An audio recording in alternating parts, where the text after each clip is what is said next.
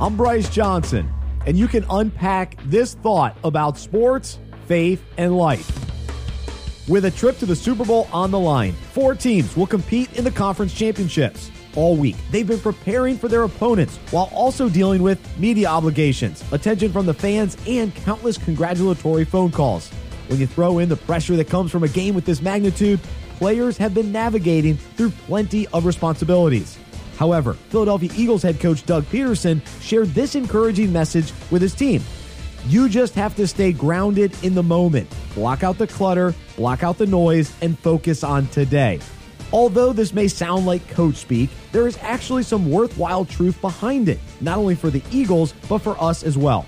What if we decide to stay grounded in the moment and focus on today instead of allowing the long to do list or our many pressures overwhelm our thoughts? Or how about if we don't let our problems and struggles seem so big, but rather focus on how big God is and how willing He is to help us through them? We all battle some kind of clutter or noise in our lives. Outside forces flood in daily and voices clamoring for our attention try to steal our focus. But when we block out the noise by keeping our eyes fixed on Jesus, we can hear His voice more clearly and center our lives on what's most important.